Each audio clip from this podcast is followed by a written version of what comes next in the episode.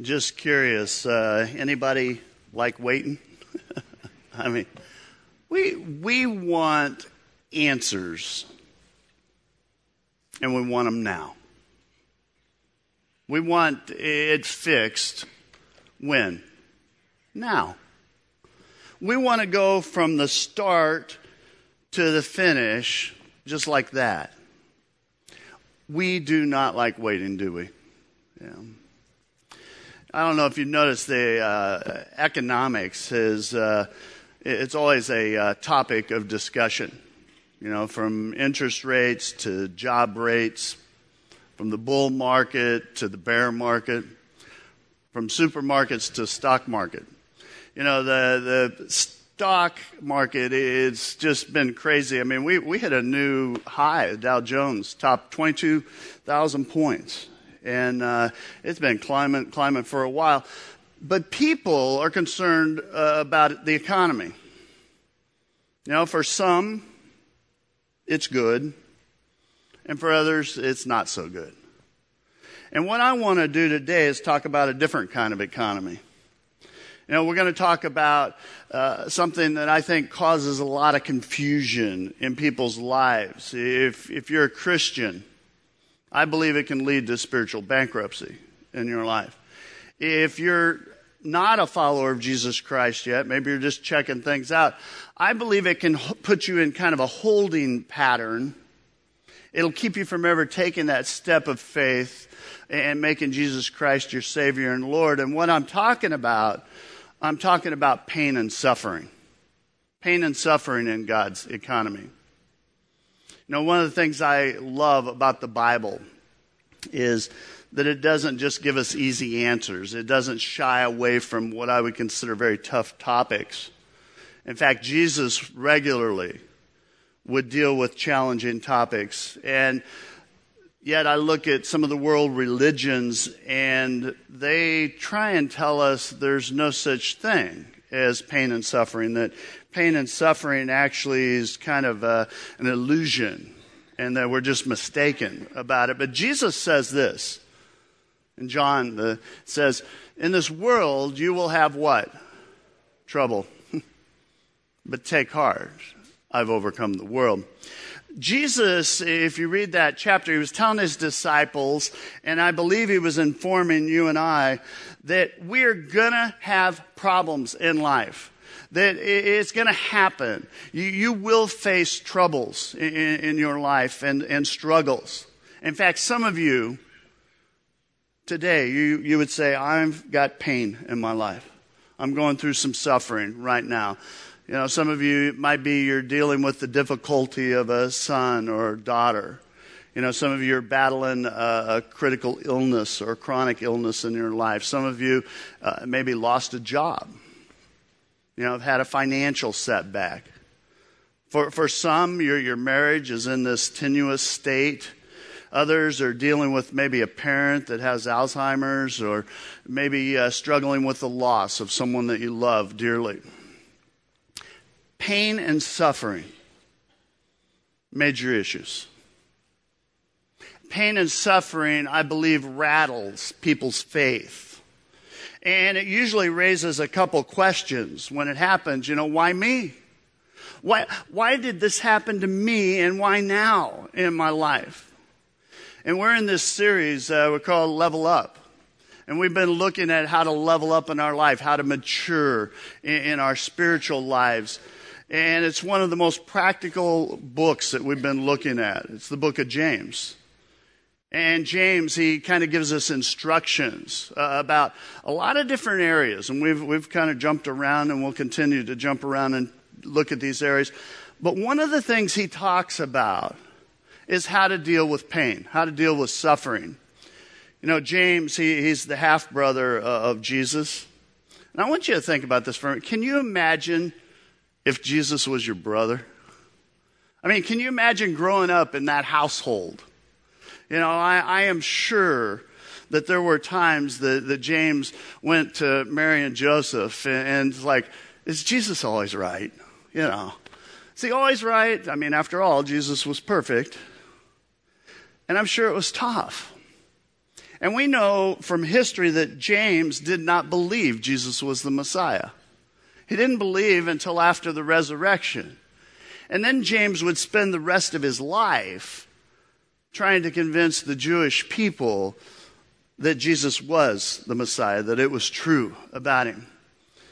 I find it interesting. James was not a theologian, but he knew a lot about pain and suffering.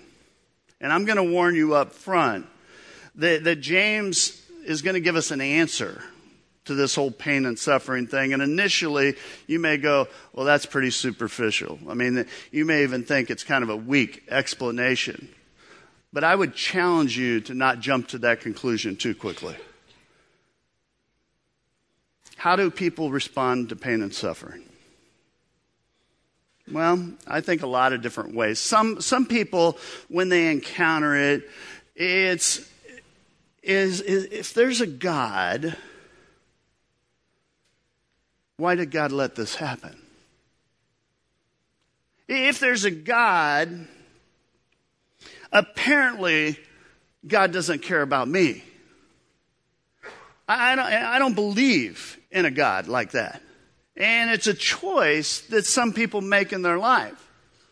They, they've created this nice, neat, very manageable kind of image of God that they put in a nice little frame. And so when God doesn't meet their expectations or their preconceptions, maybe I should say, when God gets outside of that, it kind of trips them up. And so you'll hear people say things like, well, I, can't believe that God exists because if God did exist, then this wouldn't have happened in, in my life. I wouldn't be dealing with this. I, and so it's a struggle. Other, other people would say, well, I, I believe in God. Just don't get him. Just don't get it. That's the problem with pain and suffering, isn't it? You know, people will, especially after tragedies and things, they'll go, Well, Damon, uh, you remember 9 11? I mean, what, what about the tsunami, you know, in Indonesia? What about the, the shooting in Sandy Hook Elementary School? I just can't buy into a God that would let those kinds of things happen.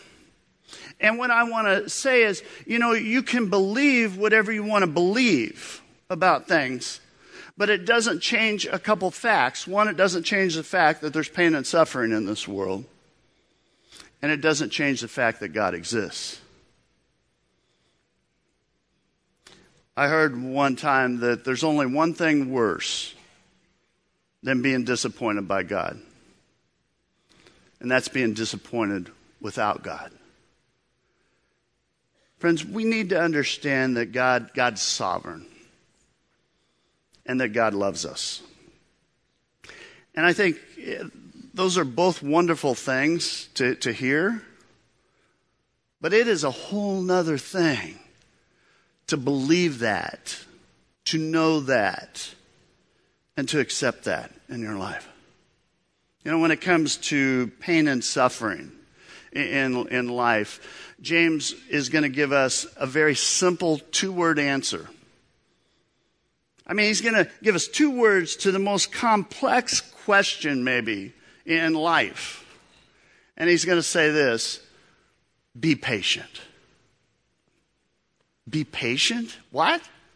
I mean, are you kidding me? Be patient? I mean, that's it? That, that, that's your advice to us, James? And I think, what's it mean to be patient in life? In the Greek, the, that word for patience is really, it's two words. It's macro, which means long, and therma, which means fused. It's where we get the word thermometer. So when you're patient, you're long fused. Some of your versions translate that long suffering. You know, patience is core to maturity. Maturity, it's a theme of the book of James. It's about maturity. James, James says, you know what? We're going to focus. We're going to focus on developing an authentic faith. You know, James is writing, he's writing to Christians throughout the Mediterranean world. And basically, he's saying, I want you to mature. I want you to mature and I want you to go from Gerber to steak in your life. I want you to progress. He want, wanted people in that day to progress. He wants us to progress. And James says the one way you begin maturing is to be patient. And here, here's what I think messes us up. We tend in our lives to look at what makes us look good, what makes us feel good. We, we focus on, on what brings pleasure in our life. And so we're not very patient. You know, in fact, we're impatient and, and it jams us up. He says, Be patient then, brothers and sisters, until the Lord's coming. James is talking about the second coming uh, of Christ when Jesus will return to this earth victoriously. He's encouraging Christians in that statement to say, you know what, keep one eye on eternity. Remember, this isn't, this isn't it. You know, this life's brief. He's also referring to the, the infusion, I'm going to say, of Jesus Christ in the midst of your pain, in the midst of your suffering, that, that He's going to get involved in that. If you're going through a hard time today, if you've got a lot of pain in your life, I want you to know that Jesus is going to show up in a very huge way if you do what God wants you to do with that. Now, I want to go back a little bit to the economics. I want to go back to the, the patience as it relates to, to God's economy. And I want to say patience requires an investment on our part. If you're a believer, if you're a believer in Jesus Christ today, you are rich. In fact, turn to your neighbor and go, I'm rich. I'm rich. So are you. I mean, we really are rich. You know, God sent his son, Jesus, to, to die on the cross for our sins. God makes this ultimate investment in us with his son. He invests in all of us. And then God says, you know what? You get a choice. You got a choice to make. You, you can decide whether or not to make a faith investment, you know, to open up the, this kind of trust fund, so to speak. And as we choose that, God says it's going to grow. But we can also choose to not have faith. And the great thing about having faith is we just need an itty bitty amount of faith. You know, Jesus says we need the faith the size of a mustard seed, the smallest seed that was known at that time. You know, once you believe the, the, to the best of your ability, whatever that is, it, it, no matter how small it is, even if it's itty bitty, what happens? Well, Jesus infiltrates our life. It's kind of this cosmic transaction that takes place. We talked about this a little bit last week, but all of our guilt, all of our trash, all of our baggage, all of our sin, it's transferred to Jesus. And then all of Jesus' grace and mercy and forgiveness are transferred into our life. And it's a trust fund. It has to do with us trusting God. And friends, we are seriously rich just in and of that. But patience, patience, it requires an investment on your part. Every time you're patient, you mature. Trust fund grows. Trust in God grows. And then you can begin to live off the, the interest or the dividends, so to speak. You know, there's going to be this huge payoff, and we'll talk about it in a, in a little bit. But James, he immediately just shifts, and he gives us an illustration about, about a farmer. And uh, James says, says this I mean, he's, he's talking about farming. How many of you remember as a kid the song, uh, The Farmer in the Dale? yeah, I don't even know. I hope they don't teach that anymore. That song drove me crazy. Farmer in the Dale, the farmer in the Dale. There you go, the farmer in the dale. And then there were like a thousand verses after that. And, and our teacher, we would sing almost all of them. And so we're singing and the song would go on and on and on. And it would wear me out. Even as a little kid, I thought, please be over, please. You know, I, I didn't have patience. But farmers have patience. It says, be patient then, brothers and sisters. How long? Until the coming of the Lord. See how the farmer waits for the land to yield its valuable crop, patiently waiting for the autumn and the spring rains. Farmers don't just sit and drink lemonade and watch TV. They wait. They wait patiently. They're, they're, it's active thing that they do. It's not a passive thing. Because as they're waiting, what are they doing? They're, they're working the soil. You know, they plant the seed, they're, they're weeding, they're fertilizing, they're spraying, they're, they're caring for the land, and they're working, and while they're waiting, they keep working. And I want to say, Christians, patience is an activity. We, we don't like to wait, but we got to be involved in that process. You know, have you, how many of you like to go out and eat? Have you ever noticed how much waiting you do when you go out and eat? I mean, you wait to be seated. Then you wait for a menu. Then you wait so you can place your order. Then you wait for your food. And then you wait for your bill. And then you wait for your change. A lot of waiting involved. And I find it very funny because restaurants have the audacity to call the staff waiters. You know, I'm thinking, wait a minute, I'm the one waiting, you know. Yeah, some of you are waiting. You're waiting right now. Your world's been plowed up. Maybe God plowed it up. Other times, God allows it to be plowed up.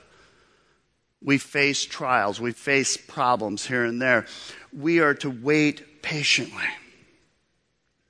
But as we're waiting patiently, we're praying, we're talking to God we're involved in, in the body of Jesus Christ, the church.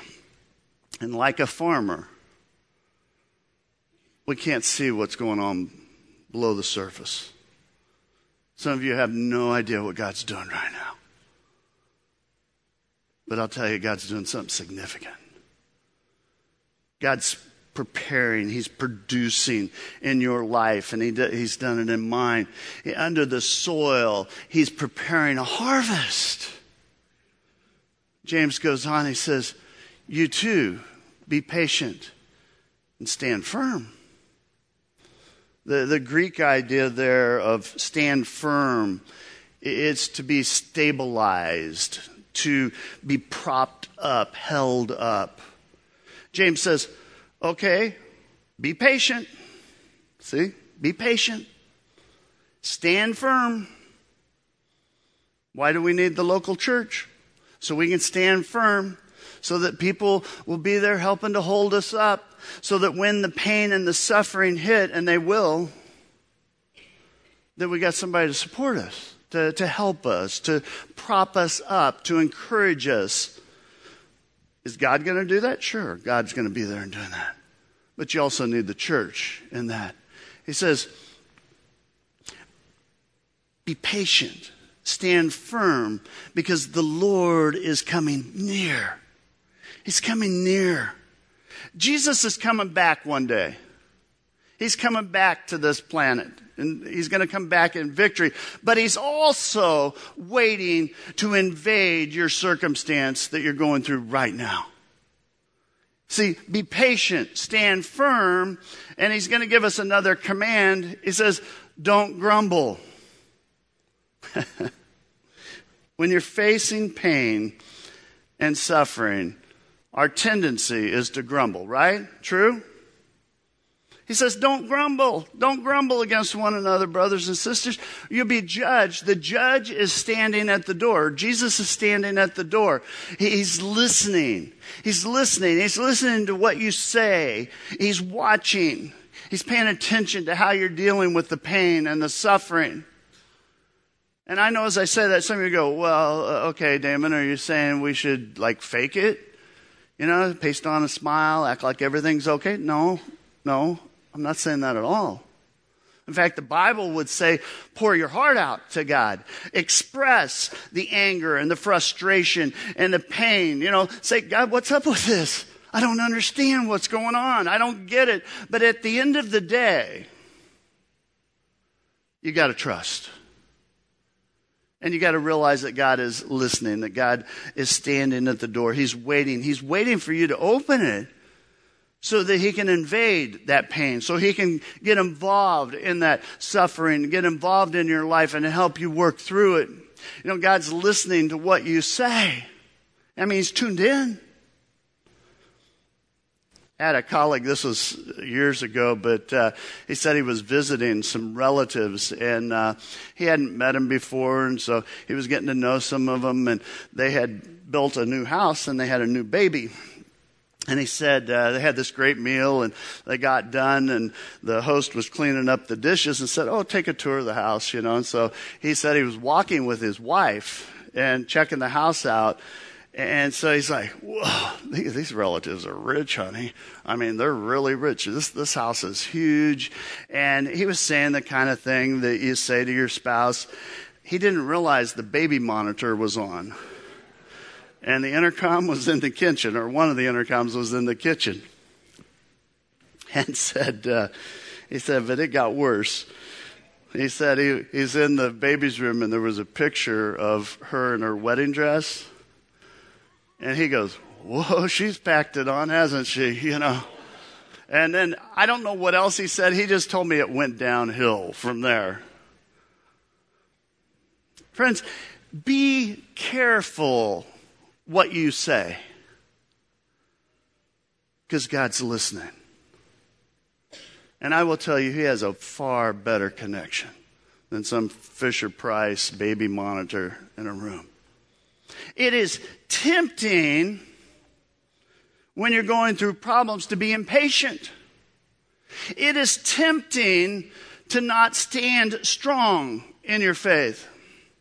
It is tempting to freak out when problems come. And it is very, very tempting to grumble. I mean, it, it's human nature. We are not naturally patient people. We do not naturally stand firm. We do not naturally say positive things. And it is really, really easy to complain. True? You agree with that? But we're talking about leveling up in our lives understanding that you have great potential in your life because of Jesus Christ. If you understand who you are and who you belong to, friends, you are rich.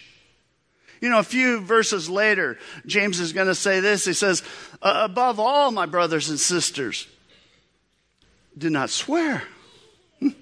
and there's a couple ways that, that we swear. And again, this is another command. He says, do not swear. Don't do it. James, James, he's figured this whole pain and suffering thing out. We, we're impatient usually. We're not standing firm. We're freaking out. We grumble and then we swear and we do it a couple different ways. I mean, one, we swear and we make promises to God, right? If you're going through something, you, you've done this, haven't you? God, I'll serve you for the rest of my life if you'll just fix this. God, I'll, I'll, I'll become a missionary if you'll just do this. God, I swear I'll do it. We tell our friends, I swear to God, if he gets me through this, I'm going to do this. And then others swear, well, we take God's name in vain. just let it fly.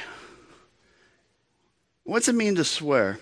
Well, it means to take something sacred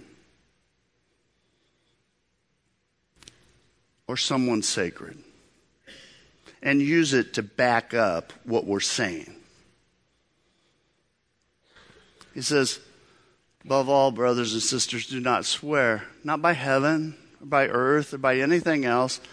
All you need to say is a simple yes or no Otherwise, you'll be condemned. Bottom line, don't swear. Don't swear. Patience, it requires an investment. it also will produce profits in your life. And you can spell profits a couple ways. Prophets, P R O P H E T. You know, that's like the mouthpiece of God. You know, Noah was a prophet, Daniel was a prophet, Elijah, Jeremiah. I mean, we could go on and on. He says, brothers and sisters, as an example of patience in the face of suffering, take the prophets who spoke in the name of the Lord. See, prophets, spelled that way, there's also, when we have patience, it generates profit. P R O F I T. Profit. In God's economy. Obedience to God does not mean that everything's going to be easy does not mean that it's smooth sailing. In fact, you can expect you will have problems and pain and hurt in your life. But we're running this race with God by our side. And friends, I will tell you that's incredible. But we're going to face the pain and we're going to face suffering, right? I mean, think about it. Jesus, he's fully obedient, perfect. But he faced death on the cross. James he brings up the prophets, P R O P H E T. Remember, Jewish audience he's speaking to, they hear him talk about the prophets and they're like, yeah, we get the prophets. We understand the prophets. We, we understand that the, the prophets persevered in their life. They, they understood that the prophets had faced pain and suffering. They understood that patience was something that the prophets had. And I imagine when those words rolled off his tongue about the prophets, they thought about like Daniel. They thought about how King Darius had made a law that everybody was to bow down to this false statue and this false God. And they thought about how Daniel stood up and refused to bow down. And because of that, he's thrown in the lion's den. What happened? Well, God showed up. God showed up and invaded that situation. Shut the lion's mouth. Daniel, he, he was patient and God moved. Daniel became known as one of the greats in the Old Testament. You see it over and over and over in Scripture. You know, Noah, Noah had patience. Elijah had patience. Shadrach, Meshach, and Abednego, they had patience and God moved in their situation. Wasn't in their timing, but it was in God's timing. James go, goes on, he says, verse uh, 11, he says, As you know, we count as blessed those who have persevered. Hmm. That's absolutely true, isn't it? Friends, I have seen this in, in families throughout my ministry. Families go through horrific pain, terrible suffering. And their faith, it's deep, it's rich, it's entrenched in them. You, you see it. You know, you talk to them about what's going on and they, they'll point to God. God's seeing this through. God's got a plan. I don't get it right now, but I believe it.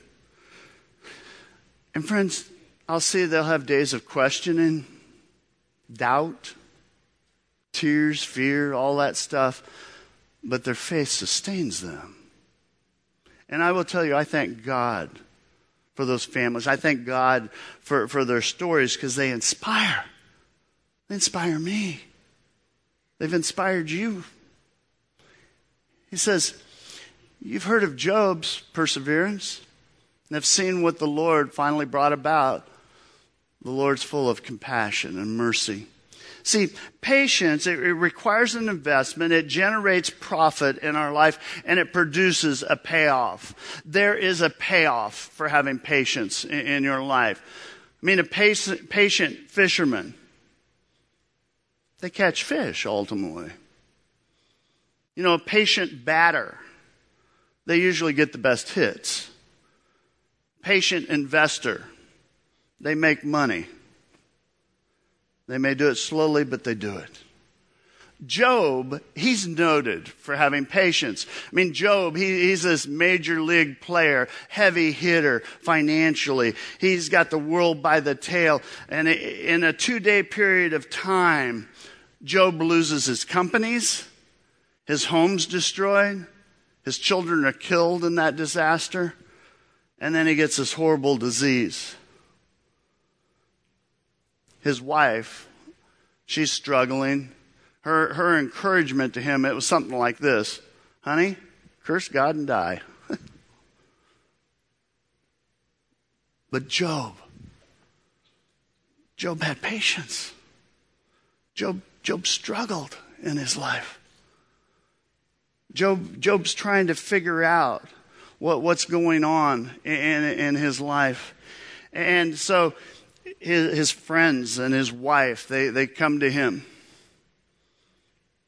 but they're not much encouragement. In fact, his friends, they, they end up kind of taking pot shots at him.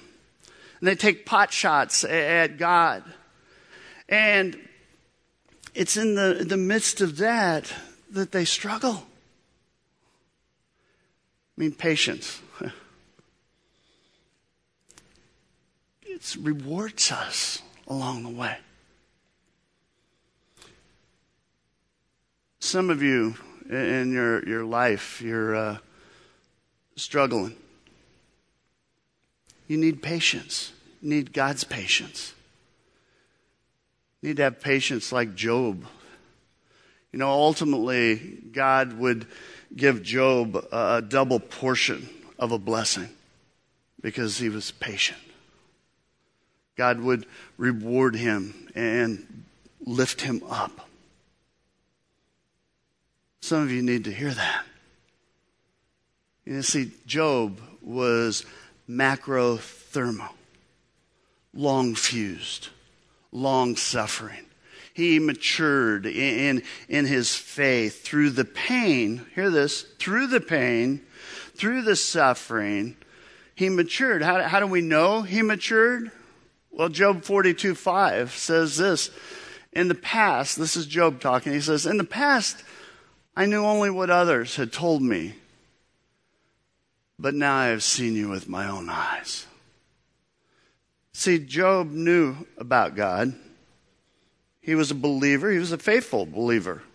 But it was because of the pain, because of the suffering, that he's able to see God and experience God in a greater and a more incredible way in his life. Friends, some of you, you need that. You need to experience God at that level. And I know some of you are going, I'd like to level up. I'd like to mature in my faith. But I can't do it. I can't, I can't handle the pain. I can't handle suffering on my own. I, I've tried. I've tried to be patient. I can't, can't do it. I've tried to stand firm but I can't, I can't do it. You know, I've tried not to grumble, but I just can't help myself. I grumble. I've tried not to swear, bargain with God, but, but uh, I do. I, I just can't do it on my own.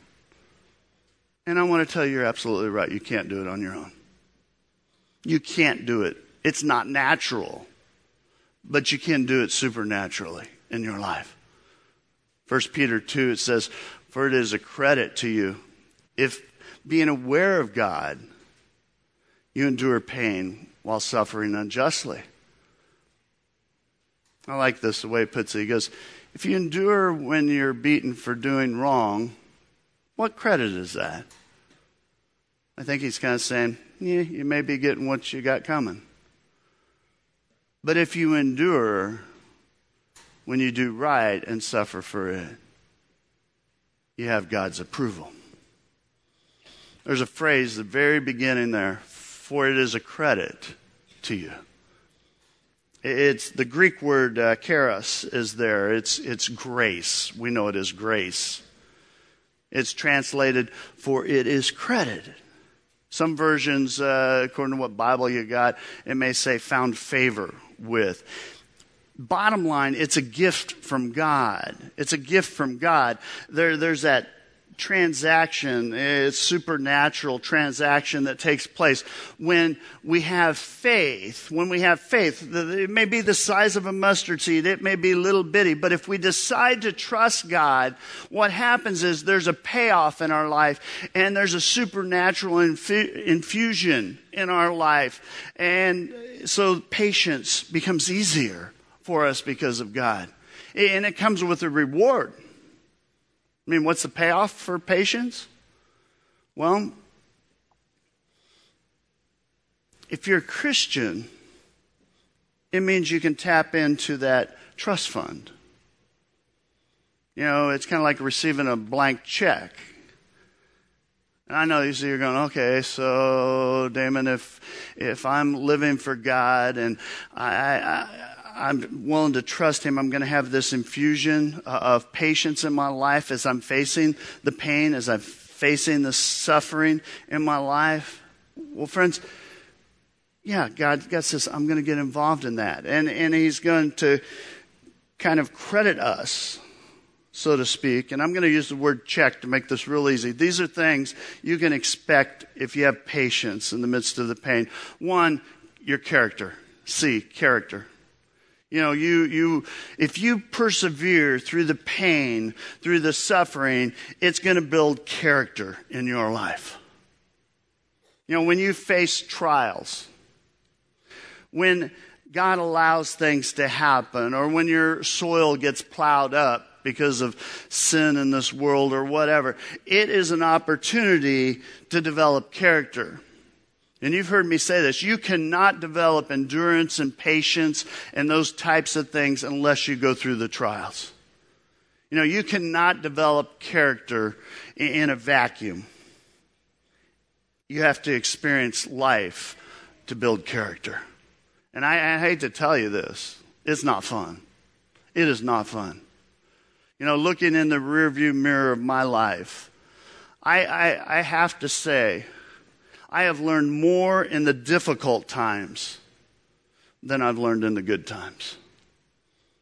And that's true for you too. Heaven. Heaven's our ultimate destination, isn't it? You know, pain and suffering. When we face those things, we, we need to look at that in light of eternity. Because, friends, this is a blip on the radar compared to the joy that we will experience in heaven. Also helps you push through sometimes, knowing that this isn't the end. E, empathy, empathy. This is huge when it comes to pain and suffering. It gives you the opportunity to empathize with others because you've been there. Friends, if you've been through a divorce, you better understand the issues of going through a divorce. If you've lost your job, what you find is you're much more empathetic to someone that loses theirs. Again, because you've been there. You know, if you've been knifed in the back, you can better relate to someone that's talking about being betrayed. You know, if you've been through a financial crash, you better understand what that really means. And while it's happening to you, whatever it is, whatever this, this trouble is in your life, the entire time you're going, well, how can God use this? But it's in the rearview mirror down the road when you got time and space that God will use it. And you know what He's going to use it for? For ministry. I, I get pretty jazzed up when I see people empathizing with one another, helping one another. You know, when I see someone that has battled cancer and I see them helping someone else deal with a very similar situation. You know, when I see parents that, that have struggled with their kids, maybe struggling with their kids now, but they're with other parents and they're talking and they're sharing and they're supporting and they're encouraging one another in that endeavor. Do not underestimate the importance of empathy. And friends, that list goes on and on and on. Some of our ministries have been born out of the, that pain that someone had going through something, and they said, I'm going to make a difference.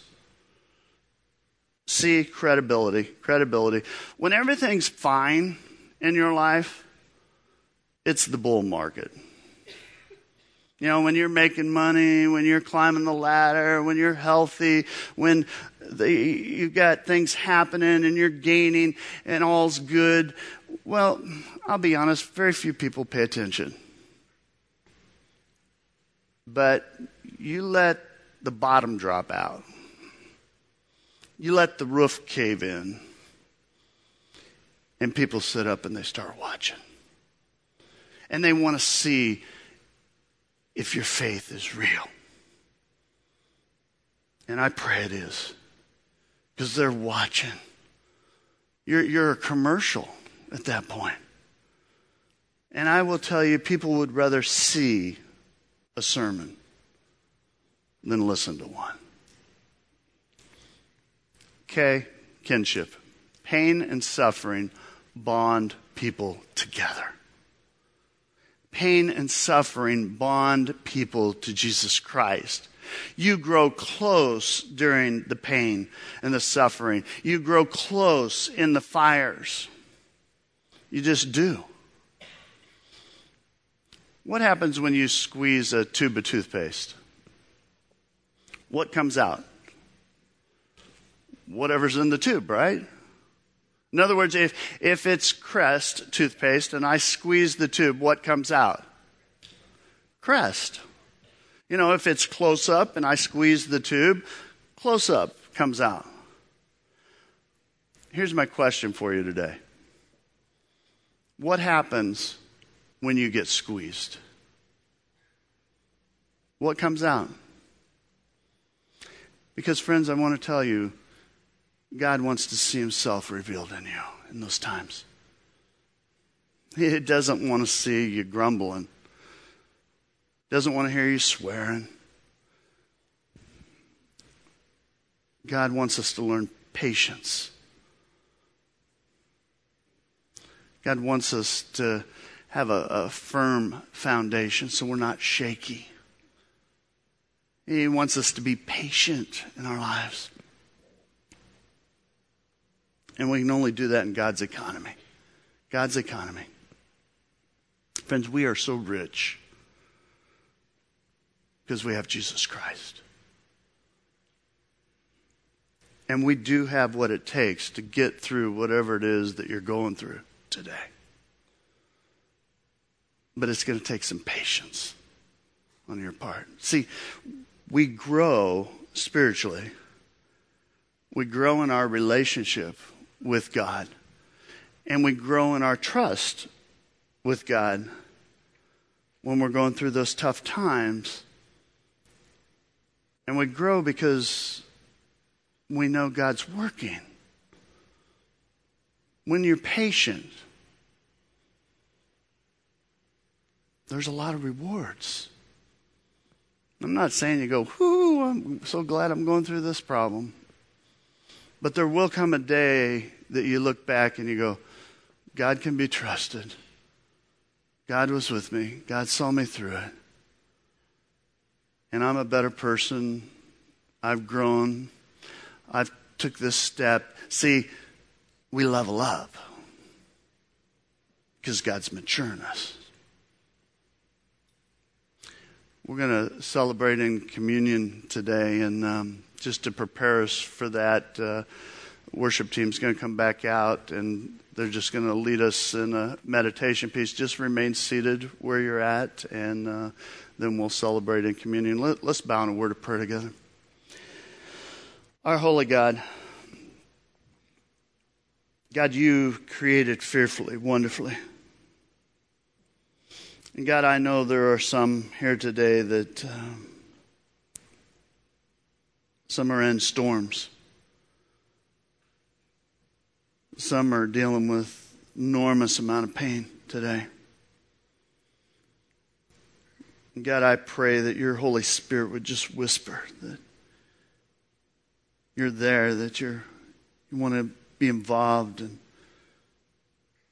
to help deal with the struggles and the doubt and the fears. God, I also pray that uh, brothers and sisters would just pull alongside to help shore them up. God, we praise you for the mighty way you love us. We praise you for your grace and your strength. God, we pray that uh, your Holy Spirit would just take us from that weak spot, that we'd rise up, wings like eagles, we'd run and not grow weary or tired. God, we thank you that you know exactly where we are right now and that you're working. We may not see it yet, but you're preparing a harvest. There'll be fruits for the labor and the pain. God, help us to trust you. God, we give you the glory, the praise this day and every day. God's people said, just remain seated. Let God minister to you.